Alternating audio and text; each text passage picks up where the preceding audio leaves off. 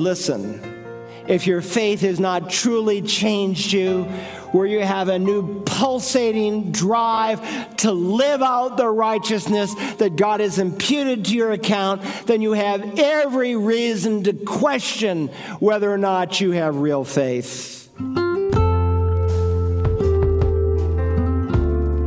Hello, and welcome to Search the Scriptures, the Bible teaching ministry of Dr. Carl Broggi.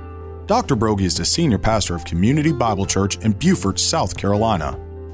We are currently in our study of the book of James, chapter 2, on faith, and Pastor Carl reminds us that a real faith always brings a changed life, but a faith that does not work is no more alive than a body without a spirit. Let's join Pastor Carl to find out why. And he took him outside and said, Now look toward the heavens and count the stars if you're able to count them. And he said to him, So shall your descendants be. Then, and this is what we've just seen quoted, he believed in the Lord and it was reckoned to him as righteousness. What an incredible account. God says, I'm going to bless you. From your offspring is going to come one who will bless all the nations of the world, not just the Jews, this new nation that I'm starting with you, but all the Gentiles, all the Goyim, all the ethne of the world shall be blessed as well. Why? Because one Savior is going to come for all people. So, Abraham, that's wonderful, but I don't have a child yet. Step outside. Look up at the sky. You ever been out? I remember in Kansas, I camped out in the middle of the night, driving to Colorado to go to an institute in biblical studies. And, and I looked out, I'd never seen before after so many stars in my whole life. It just seemed like there was a million stars. Abraham, you see all those stars? That's what your descendants will be like. Now, by the way, you should put out in the margin Galatians chapter 3 and verse 8, because there the Spirit of God gives us some divine commentary on what he heard that night. It was not just a faith that he was going to have a lot of stars, but it went back again to the promise that God had made earlier that through you all the nations of the world will be blessed. Why? Because Messiah is going to come through your loins. And in Genesis, in Galatians 3 and verse 8, it tells us that on this night Abraham had the gospel preached to him. And there's only one gospel, and it concerns the death, burial, and the resurrection. And Abraham believed God's word, and it was counted to him as righteousness. Now, was that a faith of words, or was that a faith of works? You don't know until 40 years later. So fast forward to Genesis chapter 22. Just a few pages from where you're at, Genesis chapter 22. Isaac is already born. And I want you to notice uh, he's no young man, no little boy, as we'll see in a moment. He's a young man. And in Genesis 22 and verse 1, now it came about after these things that God tested Abraham and said to him, Abraham, his name has been changed at this point, Abraham, and he said, Here I am. Now, if you're reading from the Old King James, it does not say God tested Abraham, but God tempted Abraham. And that's because the word test did not exist in the 17th century. And so the reader had to discern from the context is this a solicitation to evil or is this a test in my life? Well, we know from what we've already read in the book of James that it's not a solicitation to evil. But today, that's the connotation of the word tempt. James will write, Let no one say when he is tempted, I am being tempted by God, for God cannot be tempted by evil, and he himself does not tempt anyone. God never tempts man with evil. So today it would be better to render it test. God does test us.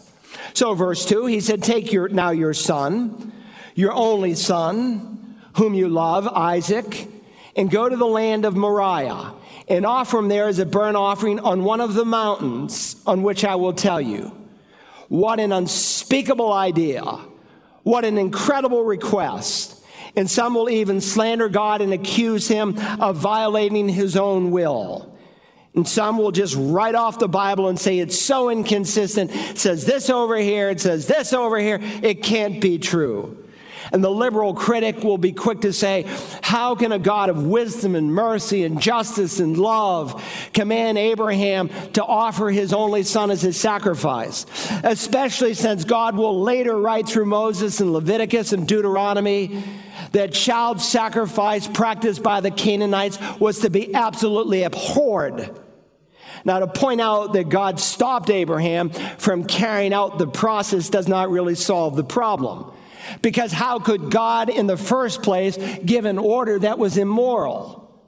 So, to hold that God could ever command one of his children to do wrong would be wrought with difficulty.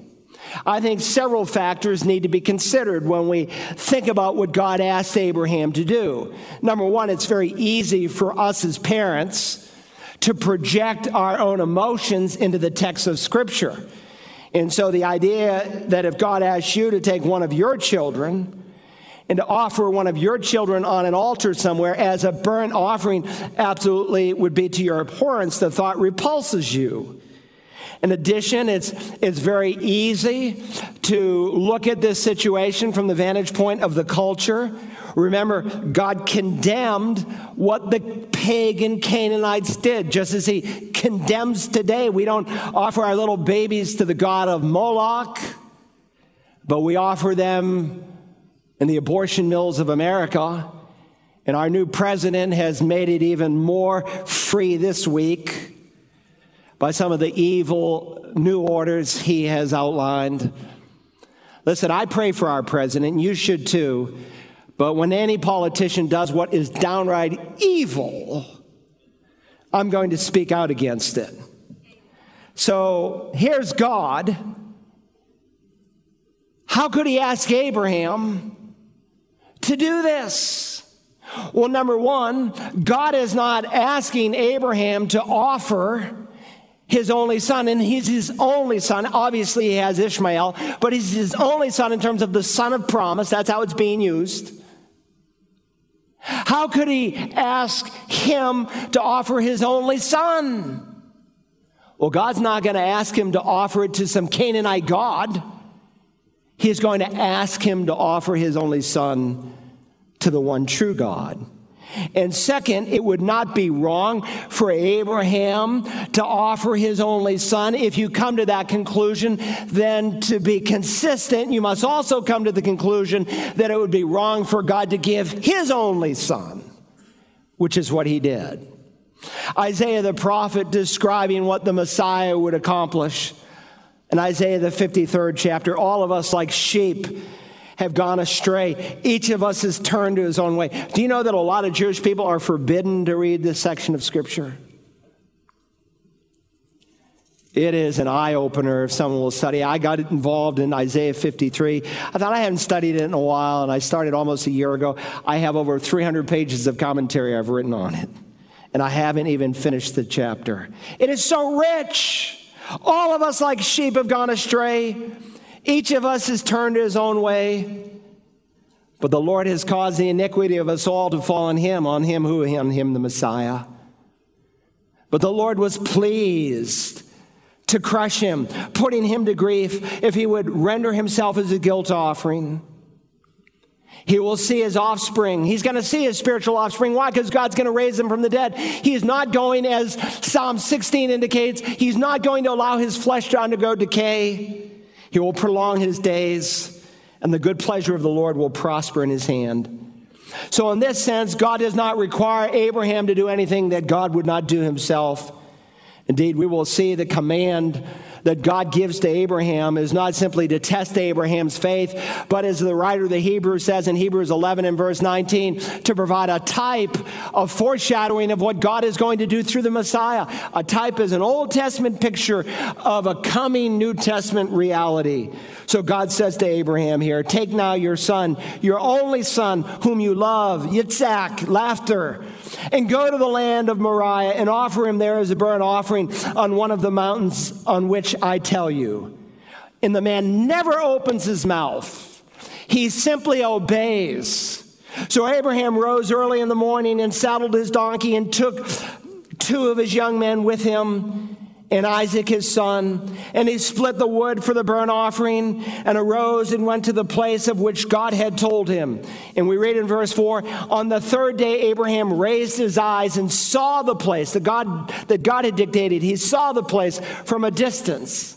Can you imagine how he felt as they looked at Mount Moriah, then in a few hours he would watch the son whom he loved, the son of promise, be consumed on an altar in fire and turned into ash. Now, notice the source of his confidence in verse 5. And Abraham said to his young men, these servants, Stay here with the donkey and I and the lad will go yonder, and we will worship and return to you. I want you to circle that little first person pronoun we here in verse 5. Abraham's confidence is based on faith, and faith is always based on the word of God. He says, in essence, we will worship and we will return to you. The boy and I are going up, the boy and I are coming down. The words worship and return are first person plurals in the Hebrew text. And so the NIV 84 renders it, we will worship, we will come back. The Lexham English Bible renders it, we will worship, we will return. Now, wait a minute. I thought God said to offer him up as a burnt offering, to reduce him to smoke and ash. How could Abraham say, We are going to return? Because Abraham came in faith. He knew that God cannot lie. He knew that God never contradicts himself. And he clung to a promise that God had made in Genesis 21 through Yitzhak, your descendant shall be named. God promised that he would make a great nation out of Isaac. And that meant that God had to raise Isaac from the dead. And that's where he got him from the deadness of Sarah's womb and from the deadness of his own body when neither of them had the capacity in which to pro- procreate. And so he believed in faith that God was going to raise him up. He was the son of promise, and God is not like a man that he would ever lie, Moses writes. The writer of the Hebrews says it's impossible for God to lie. Paul said, God cannot lie. Verse 6, it gets more emotional. Abraham took the wood of the burnt offering and laid it on Isaac, his son.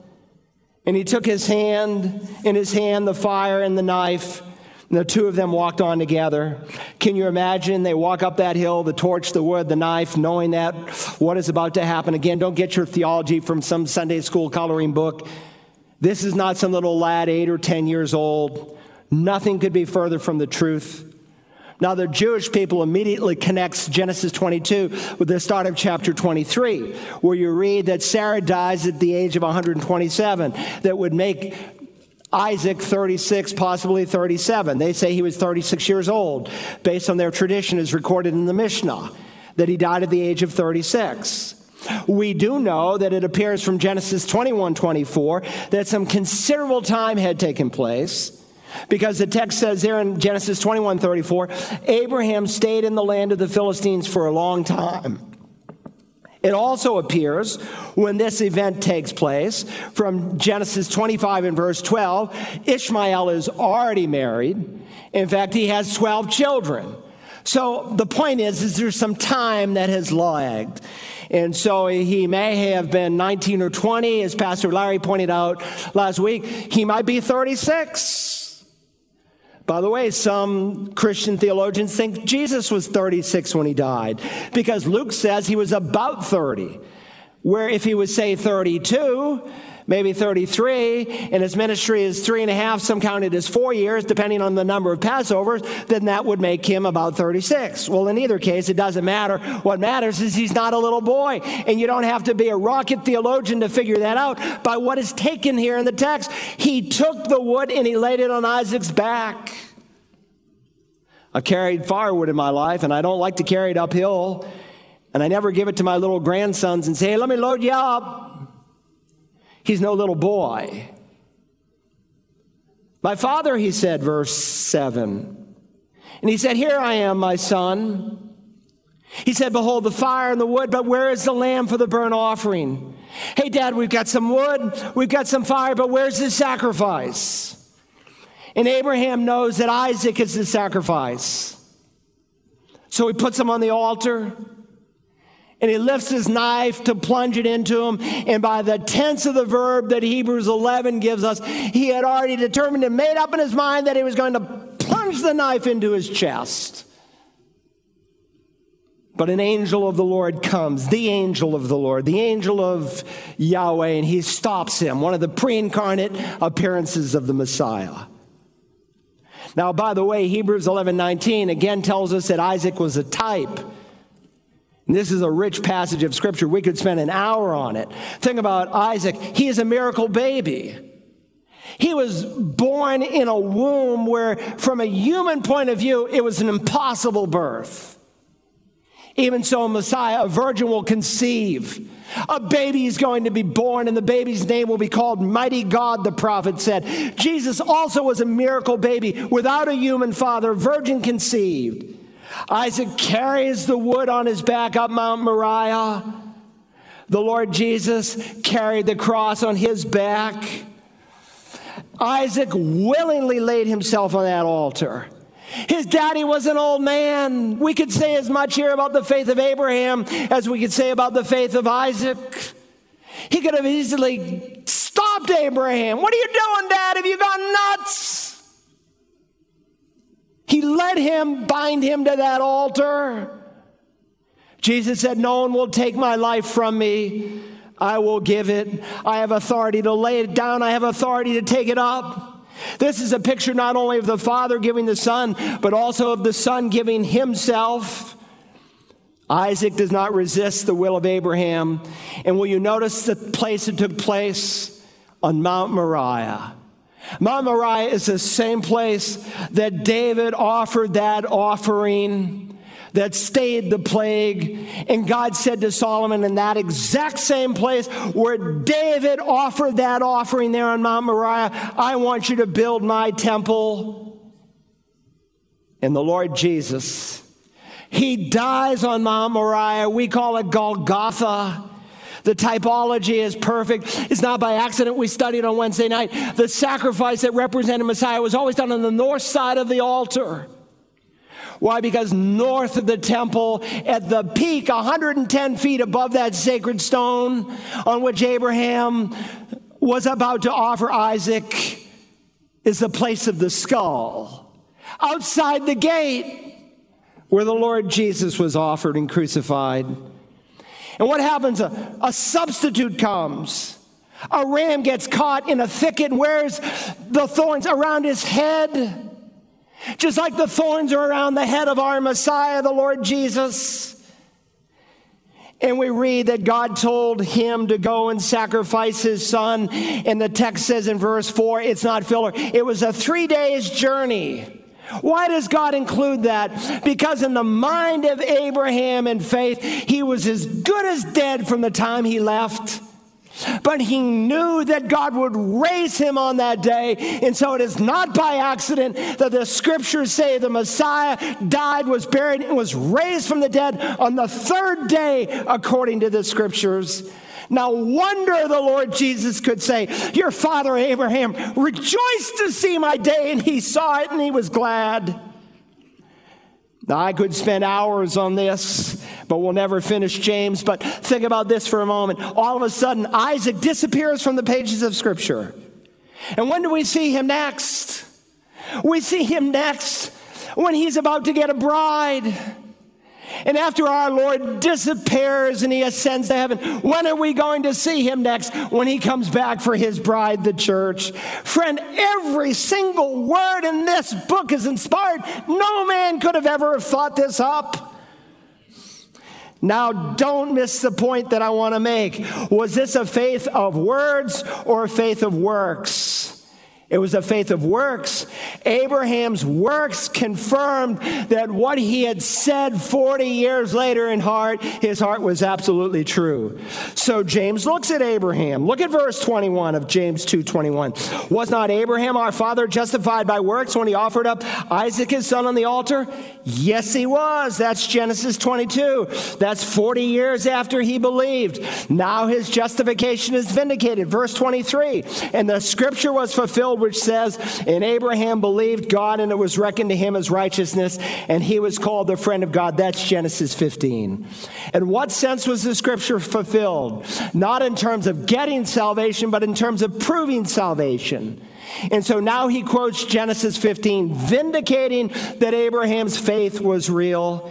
And so James is able to say here in verse 24, you see that a man is justified by works and not by faith alone. Now let me conclude quickly. In verse 25, he turns to another real life illustration. And it's even in some respects even more fantastic, and the contrast couldn't be starker. He goes to Rahab. Abraham's a Jew. She's a Gentile. He's inside the covenant community. She's outside of it. He's highly respected. She's highly rejected. He's a saint. She's a streetwalker. But both of them end up in the Hall of Fame of Faith in Hebrews 11. In the same way was not Rahab the harlot. How'd you like to have that as your handle? And by the way, that handle, Rahab the harlot, it stuck for centuries. I mean, how would you like to go around with him? What's your name? I'm Joe the drug addict. Hey, I want you to meet my friend Joe the drug addict. What's your name? I'm Joe the pervert. I mean, listen, uh, this is a handle that she carried for throughout her whole life. And the writer of the Hebrews uses it. And the word harlot is the Greek word porne. It means immoral. She wasn't running an inn there. She was running a den of prostitution. But assuming you know nothing of Rahab's biography, you would at least know from what James provides in this portion of Scripture that we're talking about a faith that a prostitute had that is identical to the faith a patriarch had. Look at verse 25. In the same way, was not Rahab the harlot also justified by works when she received the messengers and sent them out by another way? Now, does this mean that her receiving the messengers saved her? Unthinkable. But again, James is speaking of a faith that vindicated her. And if you remember from Joshua chapter 2, when she heard the report from the Israeli spies of what God had done and how he had supernaturally delivered them out of the land of Egypt, the Bible records that her heart melted. And in Joshua 2:11 she said, "For the Lord your God, he is God, in heaven above and on earth beneath." That was her confession of faith almost 40 years earlier. And 40 years later, after the wanderings in the wilderness, God vindicates her faith and she is willing to hide the two spies. And God says she's got the genuine item. And by the way, you read more of her biography as you come into the New Testament. She marries, by the way, the Old Testament records a man named Salmon. And Solomon and her have a baby by the name of Boaz. And Boaz marries a woman, a Gentile named Ruth. And they together become, because Jewishness is determined by the dad, they become the great great grandfather of King David. And so she shows up in the genealogy of Christ in Matthew chapter 1 because you see, Jesus not only came for sinners, he came through sinners, and so the need for a virgin conception. Then finally, the argument as it is imply, applied. The argument applied, verse 26. Stay with me, I'll be done in two minutes. For just as the body without the spirit is dead, so also faith without works is dead. Let's suppose we have a corpse up here and we want to help this corpse to be at its very best. And we bring in the cosmetic people and they dress him up beautifully. We put the nicest suit on him. We want to give him a little culture, so we pay a little, play a little Beethoven and Bach. And we want to educate him, so we bring in the PhDs. In fact, they award him a doctorate. Question Has he changed? Not one bit. He's in the same place. He's dead. All those things you do on the outside will never give life. James's point, for just as the body without the spirit is dead, so, so, so also faith without works is dead. A faith does not, that does not work is no more alive than a body without a spirit. Because the moment a person dies, the spirit leaves and it never returns. So don't you believe these crazy out of body experiences. Maybe they were oxygen deprived, but they weren't dead because it's appointed for a man to die once and then comes the judgment. Listen, I'm afraid for some of the people, even a few here this morning, and some that are listening to me online. And you would do well to heed the words of the Apostle Paul when he spoke to the Corinthians, because he was not convinced that though they had the right confession, that they had really been regenerated. And so he says, Test yourself to see if you be of the faith. And listen, if Satan can convince you that you are saved when you are not, he's got you right where he wants you and James is writing this little letter, and he's saying, Listen, if your faith has not truly changed you, where you have a new pulsating drive to live out the righteousness that God has imputed to your account, then you have every reason to question whether or not you have real faith. Jesus doesn't go for a ho hum example, but for the most dramatic example. People who preached in his name, who cast out demons in his name, who did miracles in his name, and all three are authenticated in both sides of the Bible that even an unbeliever can do, and he will say, I never knew you, depart from me. What do you mean, I never knew you? I thought you're the omniscient God. You don't know my name? I never knew you in terms of a relationship because this is eternal life that they might know you, the only true God, in Christ whom you have sent. I never knew you because you had an empty faith. You had a demonic faith. You had a profession without possession. You had reverence without repentance. And the churches in America, and I'm talking about the evangelical churches, are filled with people just like that. A real faith produces a commandable life. And if Christ cannot command you, my friend, he has never saved you. Now, Holy Father, as best I know how, I've preached this text. And I pray today for someone listening who has a phony faith. And may you work and stir only as you are able. May you bring them to genuine repentance. Thank you for the wonder of this book that you inspired. No man could have ever thought it up. How grateful we are for its nourishment. Thank you that it challenges our heart and it causes us to love you more. We know faith is like a muscle, and that as it's exercised, it grows. So, Lord, increase our faith as we walk with you. We ask in your name. Amen. James illustrates for us that a real faith in Jesus Christ produces a commendable life. If you would like a copy of today's message in its entirety, go online to searchthescriptures.org you can also order a CD or DVD copy by calling Search the Scriptures at 877 787 7478 and requesting program James 006. Remember, you can support the ministry of Search the Scriptures by calling or you can give online at searchthescriptures.org. Your generous donation plays an important role in providing biblical teaching and spreading the gospel of Jesus Christ. Tomorrow, Pastor Carl will continue his series on James. Please join us then as we continue to search the Scriptures.